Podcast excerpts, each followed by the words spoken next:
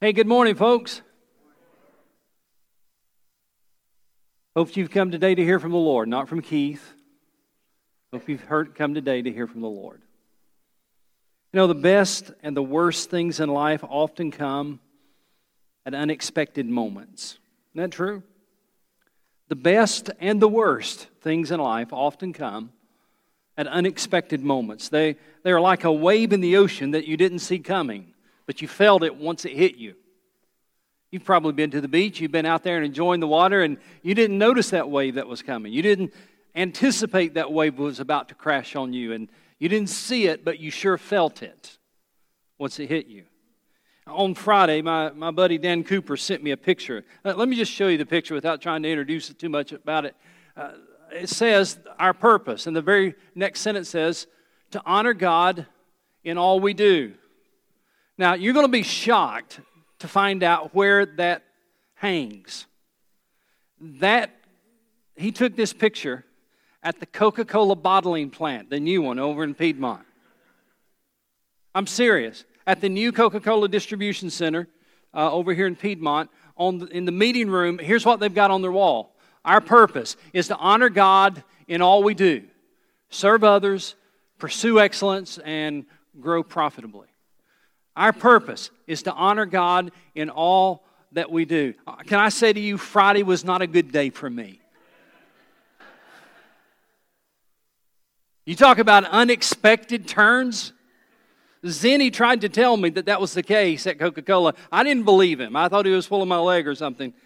It didn't help when, when my wife Lisa said, Well, you know what your dad would do. Now, you need to, for those of you who are guests, you need to know that my dad worked for Pepsi. I'm a huge Pepsi fan because of that. I've got a Pepsi machine in my office and Pepsi collectibles. And my wife turned to me after I showed her this picture. She said, You know what? Your dad's in heaven now. She said, You know what your dad would do, don't you? And I said, What? She said, He'd start drinking Coca Cola. And she said, He always put God first in everything. He'd start drinking Coca Cola.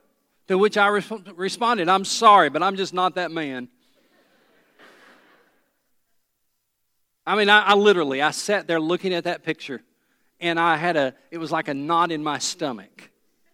I'm not, I'm not exaggerating. It was just awful. If you look up unexpected in the dictionary, it gives you this definition not expected, unforeseen, surprising. You know, if we could predict everything that was going to happen, we could prepare for it, couldn't we? If we could see the wave coming, we could prepare for it. But life is not like that. Life is filled with unexpected turns, and sometimes those unexpected turns bless us, and sometimes the unexpected turns of life break us. As much as you want to plan your life, it has a way of surprising you with unexpected things that are beyond your control. And that really frustrates some of you because you want everything to be under control. You like to control everything about your life and your family. And sometimes life presents us with unexpected turns that we can't control. Those times are often more than just mere moments in time, they are in sometimes shaping moments, moments that shape the rest of our lives. All you have to do is ask the father of that little three year old boy in Orlando, Florida, who took his son for a walk in the, in the water, or the edges of the, of the lake there in Orlando. That was no mere moment. That ended up being a moment that shaped the rest of his life and his family. So today we're starting a new series called Unexpected Turns. We're going to work our way through an Old Testament book that is filled with unexpected turns. It's the Old Testament book of Ruth. Would you find that little book? It's towards the front of the Old Testament, the little book of Ruth. While you're turning to that book, let me begin by just introducing the book to you. And I hope that you've got something to take notes with today as we kind of give you an introduction to the book, and then next week we will dig into the book. And the, I want to say that the very first statement I'm about to make is going to be so obvious, but it is so important. As I introduce this book of Ruth to you, I'm going to give you three words or phrases. And the first one is this The book of Ruth is a story. Now, I know again that's very obvious, but, but would you write that down and think through it with me? Some scholars have called Ruth the perfect short story, absolute perfect short story. You know, just yesterday I listened on my Bible app. If you've got the Bible app, you could probably do this as well. Uh, I, I pulled up the book of Ruth on my Bible app and I listened to the book of Ruth. Uh, I, that guy who has the awesome voice, I, I let him read the book of Ruth to me. And it was amazing. I had studied this book all week long. I had read this book several times already this week, this story several times this week. But as I hit that Bible app and let that guy read the story to me, I was pulled into it. I was intrigued by it. I saw it, things in my mind that I didn't see when I was reading it. Ruth is the perfect short story. Now, because it is a story, we will approach it differently than we do other books of the Bible. You do this all the time when you read the newspaper. If some of you don't even know what this is anymore, but this is a newspaper. And when if some of you still take the newspaper, you get it out and you read parts of the newspaper differently. You read the front page news differently than you do the funny pages. You read the funny pages differently than you do the editorial page. They have different genres. The key word there is they have different genres in the newspaper. You know what? They have different genres in Scripture too. And we should read them differently. Now, that's not to say that they're not all inspired. They're all inspired equally, but there are different types of uh, genres in Scripture. And the genre of this book is narrative. And again, let me say that doesn't mean that this is less inspired, but it's a story. And so, for that reason, I'm not going to try to impose an outline on this well crafted short story. Let me show you the, the, the, purpose or the value of just the story and telling the story. You see these beautiful flowers here in front of the pulpit. Uh, they're placed in honor of Glenn and Jean Holliday's 50th wedding anniversary, which was yesterday. Now, I've heard Glenn tell the story many times of how he and Jean met. In fact, there used to be this tradition every Christmas during the, the deacon Christmas dinner, somebody would ask Glenn to tell the story of how Glenn and Jean met. And I asked my wife just this morning, I said, honey, do you remember the details? Do you remember the story of how Glenn and Jean met? And she said, yes, but it is not appropriate for you to say in the pulpit. I'm not going to tell you the story. All I will say is it does involve Jean in hot pants. Now, you don't get that in an outline, right? So if Glenn were to tell the story of how they met with an outline, like here's the outline. Well, point number one, there was the initial encounter. Point number two, there was an interesting conversation. And point number three, there was an invitation to go on a date. An alliteration, by the way. I don't know if you caught that. Initial encounter, interesting conversation, invitation to go on a date. We'd be like, really? There's nothing, uh, there's nothing exciting about that.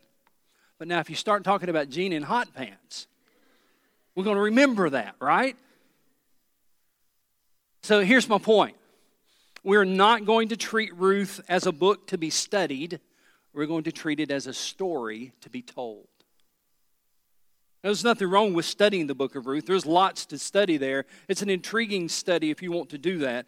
But for our purposes in this series, we're going to treat it as a story to be told.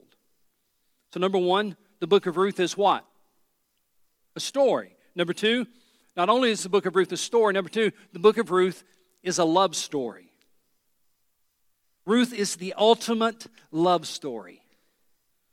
If Nicholas Sparks were ever to write a romance novel based on the Bible, this would be the story he would write about. I mean, it's, it's the message uh, in a bottle and the notebook and the wedding all rolled into one short story. The book of Ruth is the Nicholas Sparks novel of Scripture. Ruth is a young widow who marries an older man named Boaz. Boaz falls in love with this young widow. She is penniless, he is wealthy. It's not likely for them to meet or to have a relationship. But they do meet and they fall in love, and he becomes her kinsman redeemer. You say, Well, what in the world is a kinsman redeemer? You'll find out if you'll keep coming to the series. It's a beautiful love story. But number three, Ruth not only is a story, it's not only a love story. Number three, it is a God story. Most importantly, it is a God story. See, the most important part of the story is to show God working his purposes out, even when it seems like he's hidden. Have you ever looked at your life? Have you looked at what's going on in your family? Have you ever looked at what's happening around you and wonder where God is? You ever struggled with the fact that God sometimes just seems to be distant? He just doesn't seem to be there. Ruth is a story that shows God is working out his purpose, even when it looks like He's hidden. We learn from the story of Ruth that God sovereignly rules over all of life, not some of life. He sovereignly rules over all of life, and He brings blessings to those who trust Him. So the entire book is building towards a climax. The entire book builds towards the last verse.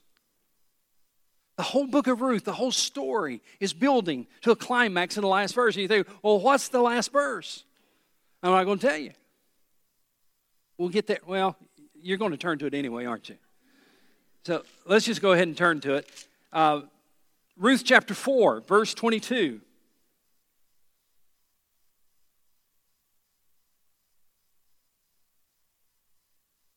Obed, the father of Jesse, and Jesse, the father of David. Wow. Yeah, that's exciting stuff right there, isn't it? I'm glad we came to church today.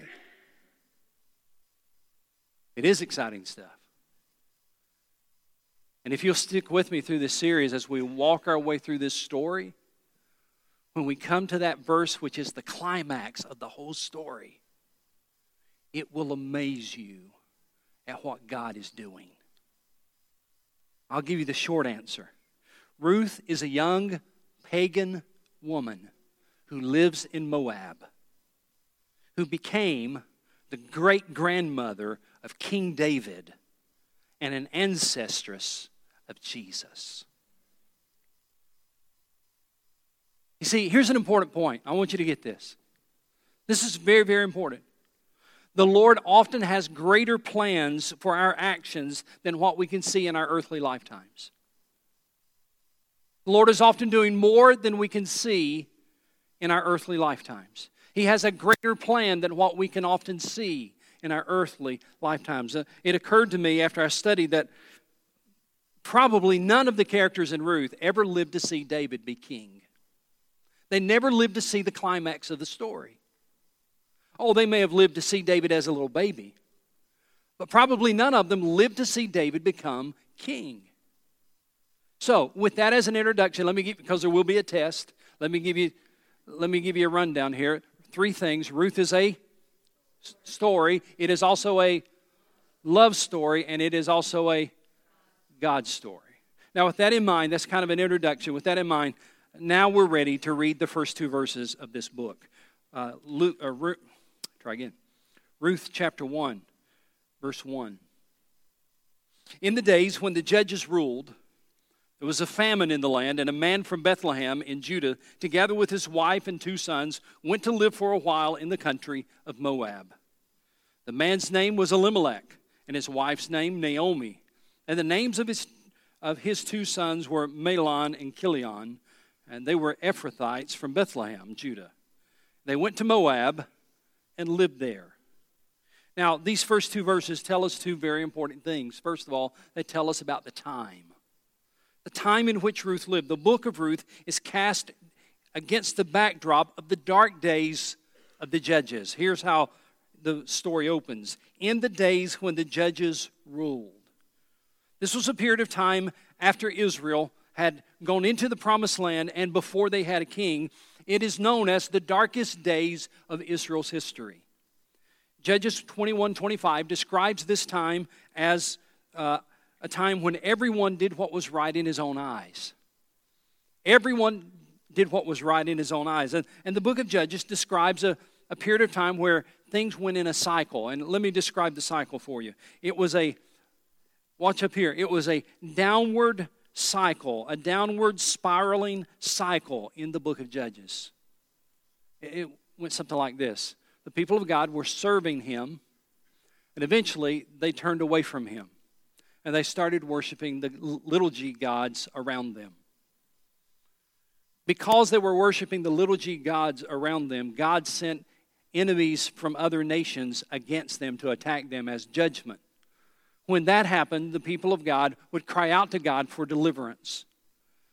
And God, in His grace, would send a judge. A judge was not a military leader, it was more of a spiritual slash military leader. He was not a king, he was somebody raised up for that moment. And that judge would lead the people of God back to God, lead the people of God to defeat the enemy. And once they defeated the enemy, then these people were committed to God again, so long as the judge lived.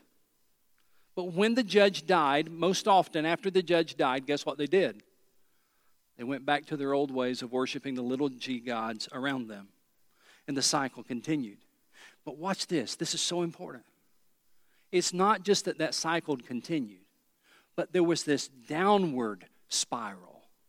Because you know what happens? You don't just stay right here with God when you disobey Him. Each time you disobey Him, your heart gets a little harder and you get a little farther from God. And when your heart gets harder and you get farther uh, from God, you get farther and farther away from God. It's exactly what was happening here. Let me show you this in Scripture. Look with me in Judges chapter 2. And the book of Judges is just to the left of Ruth. Judges chapter 2.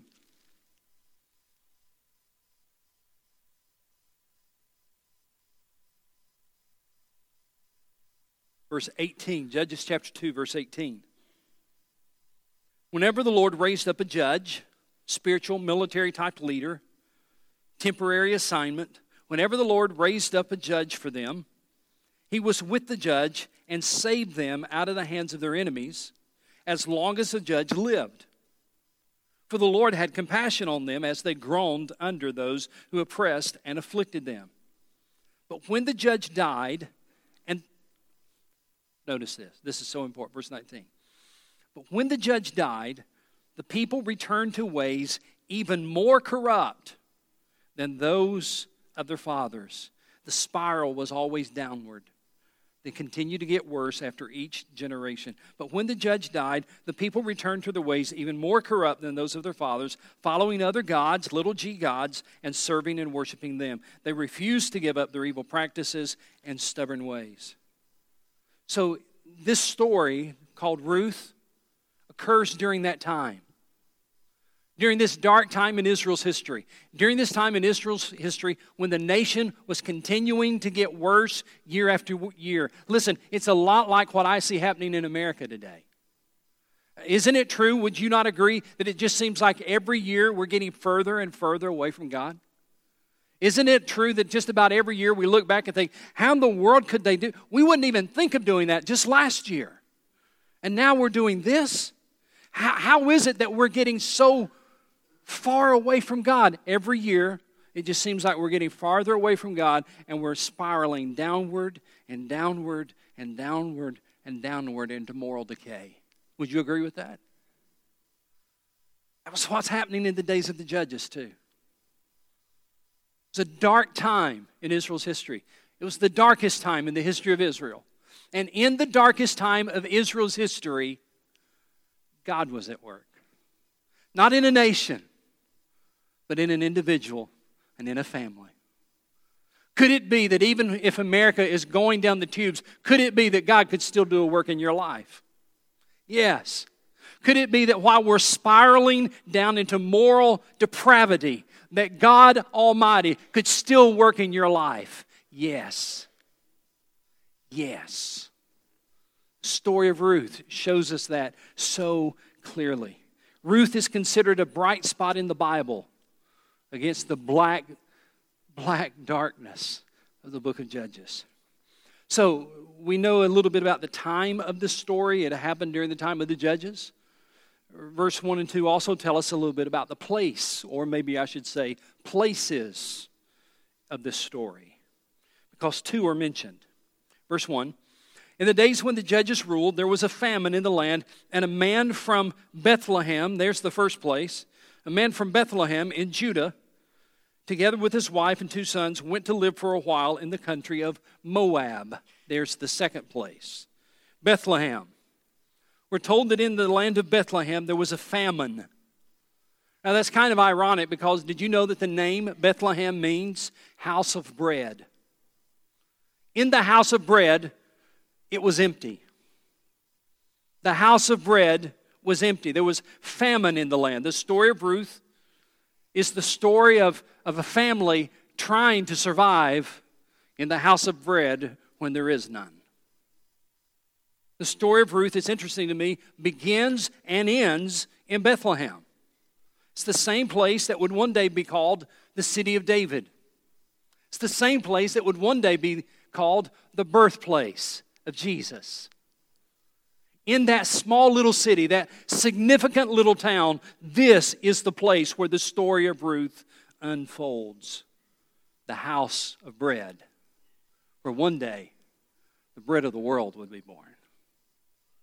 So that's the first place. And then the second place that you need to know about is a place called Moab, a country called Moab. Now, you may not know where that is, so I got a map that will give you a little bit of an idea. We're going to put on the screen of where Moab is. The, the, the red box to my left is Bethlehem. Uh, the, the red box to the right is the country of Moab. It's east of the Dead Sea. It is not in what was considered the promised land. It was not part of the promised land. It was not, it was enemy territory. It was pagan territory. Uh, it's interesting that in Psalm 108, verse 9, God says this about Moab, the country of Moab. God says, Moab is my wash basin. You say, well, Pastor, what does that mean? I'm not exactly sure. But I do know this apparently, God did not hold that area, that country, in high regard. And there's probably at least three reasons for that. Let me give them to you as I try to help you understand this place called Moab because it is so significant to this story. Three things about Moab. Number one, the Moabites were descendants of Lot from his incestuous relationship with his firstborn daughter. That's how the country got started. That's a pretty bad start, isn't it? Uh, they're, they're, the, they're the result of an incestuous relationship that Lot had with his daughter. Tells you a little bit about that's Genesis 19 if you want to read it later. Number two, they were the Jews' enemies because of the way that they had treated God's people as God's people were coming from the south here, from Egypt, up into the promised land. The Moabites came and attacked them. The Moabites mistreated them during this time. So they were, they were enemies. They were longtime enemies. Number three, during the time of Judges, during this dark spiritual time in the land of, uh, of, of the promised land, Moab invaded Israel and ruled over the people for 18 years. That's Judges chapter 3. For 18 years, these, this heathen pagan nation was in charge. They ruled over God's people in Israel. So let's describe Moab. Moab was a place that was born out of an incestuous relationship that Lot had with his daughter. It was a heathen pagan nation and enemy territory. So here's the question why would Elimelech go there? Why would Elimelech go there of all places? Why would Elimelech go there? Tell you why. Because his family was starving. Because he was looking in the eyes of his wife and his two sons, and there was no food to give them. His family was starving. Now, I want to ask you a question. Everybody, look at me. Everybody, look at me. What would you have done? What would you have done if you were living in the house of bread and there was none? And you hear that in Moab, there is bread.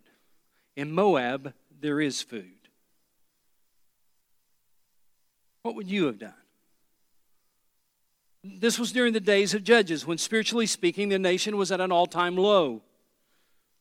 Maybe because of that, because the nation was at an all time low, that might be why there was a famine in the land. The famine might have been God's judgment against the land. We don't know what it's like to live through a famine, do we? You know, your biggest question perhaps today, your biggest question is, biggest decision is going to be, where do we go out to eat today? Or maybe your biggest decision is, what am I going to cook today? Or worst case scenario, you may have to go to the grocery store today. We don't know what it's like to live through a famine. So, what do you do if you're Elimelech? What do you do if you're looking into the face of your wife and your sons, and you're the father and you're the husband, and you need to do something to help your family? What do you do? Do you stay in the promised land and trust that God will somehow provide? Or do you move your family to Moab so that your family can survive? Now, some have viewed Elimelech's move into Moab as a dis- disobedient act that God later judged. It's interesting that once Elimelech gets into Moab, verse 3, he dies. Some have looked at that and said, see, that's God's judgment. In fact, God gave his sons the opportunity to repent, and after 10 years, they didn't repent. Instead, they took Moabite women as their wives.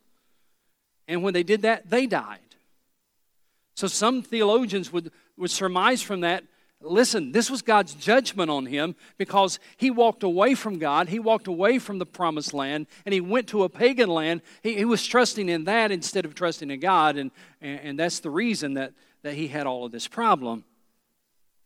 Some very good scholars believe that, but I come back to a very basic question What would you do if you were in his shoes? So here's what we're going to do today. I got time to do this. We're going to take a boat. I just want to know where you stand. Now, now, now you got to vote. You can't wimp out. All right? You got to tell me which one you're going to do because God's watching. All right? Now, you can go to heaven if you get this wrong. So don't sweat it. Just tell me what you would do. If you were Elimelech, if you lived in Bethlehem, the house of bread, and there was none, and you hear that there is bread in Moab, though it is a pagan nation and one of your enemies, but you look into the face of your wife and your sons and you think, if I don't do something, we're going to starve to death. Do I stay here in, in Bethlehem and trust that God will provide because we are His people and this is His land? Or do I move to Moab so that we can survive this famine? So we're going to do like the Britons did this week. We're going to vote on stay or leave. That's what the Britons, the Brits did, stay or leave.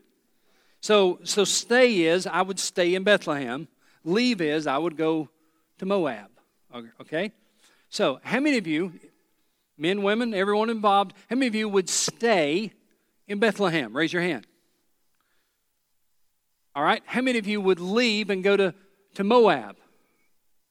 Yeah, see, this shocks me. I thought it would be just the opposite.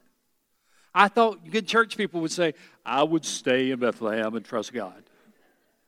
But even in the first service, in the first service, which is typically older congregation, in the first service, and I'm not saying anything bad about it, but I was absolutely shocked. In the first service, most of those people said, I'm going to Moab.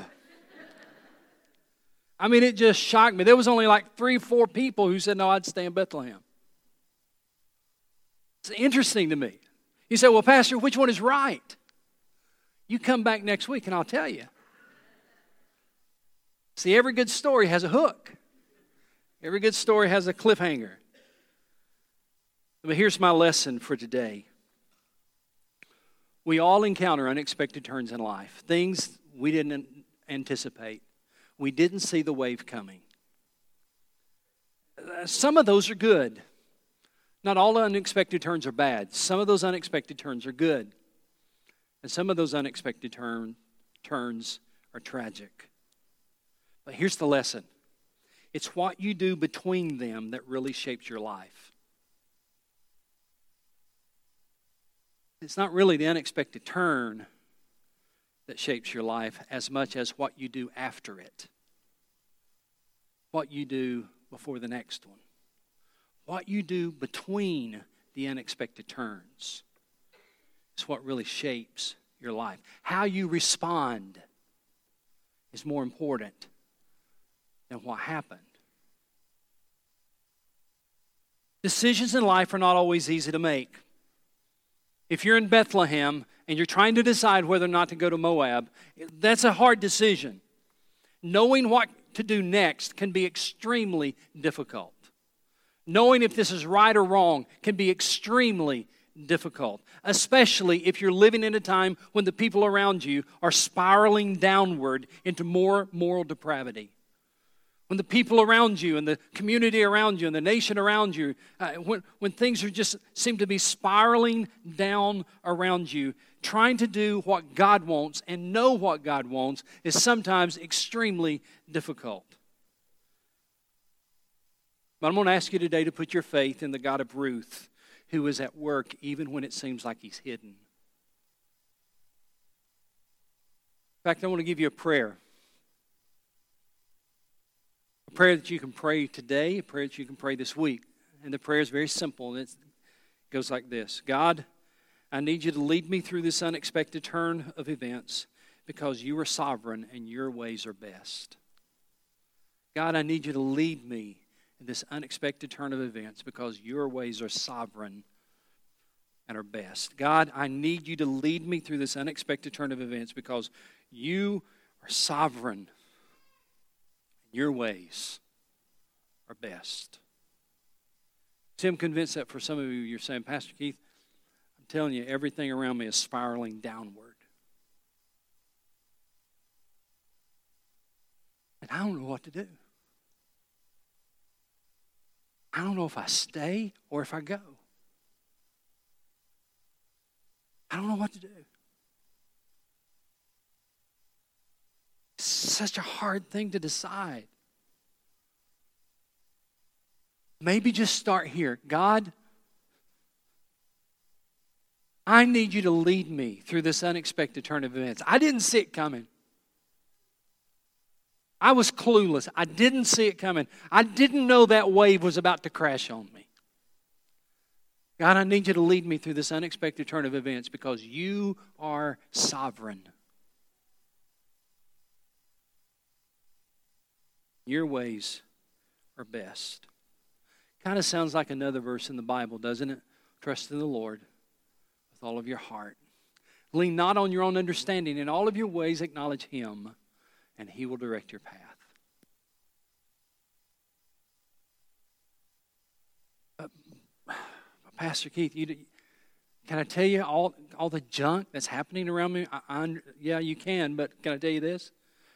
In spite of the junk or even with the junk, here's what you need to do trust in the Lord with all of your heart and lean not on your own understanding, but in all of your ways acknowledge Him and He will direct your path. Pastor Keith, but, but, but my heart is broken. I understand that. But here's what you need to do trust in the Lord with all of your heart, lean not on your own understanding, in all of your ways acknowledge Him and He will direct your path. Because here's what I want you to hear. Ladies and gentlemen, you need to know this, and we're going to learn this over the next several weeks. The God of Ruth is still on His throne the God of Ruth is still working your life, even when it seems like He's hidden. Let's pray about that.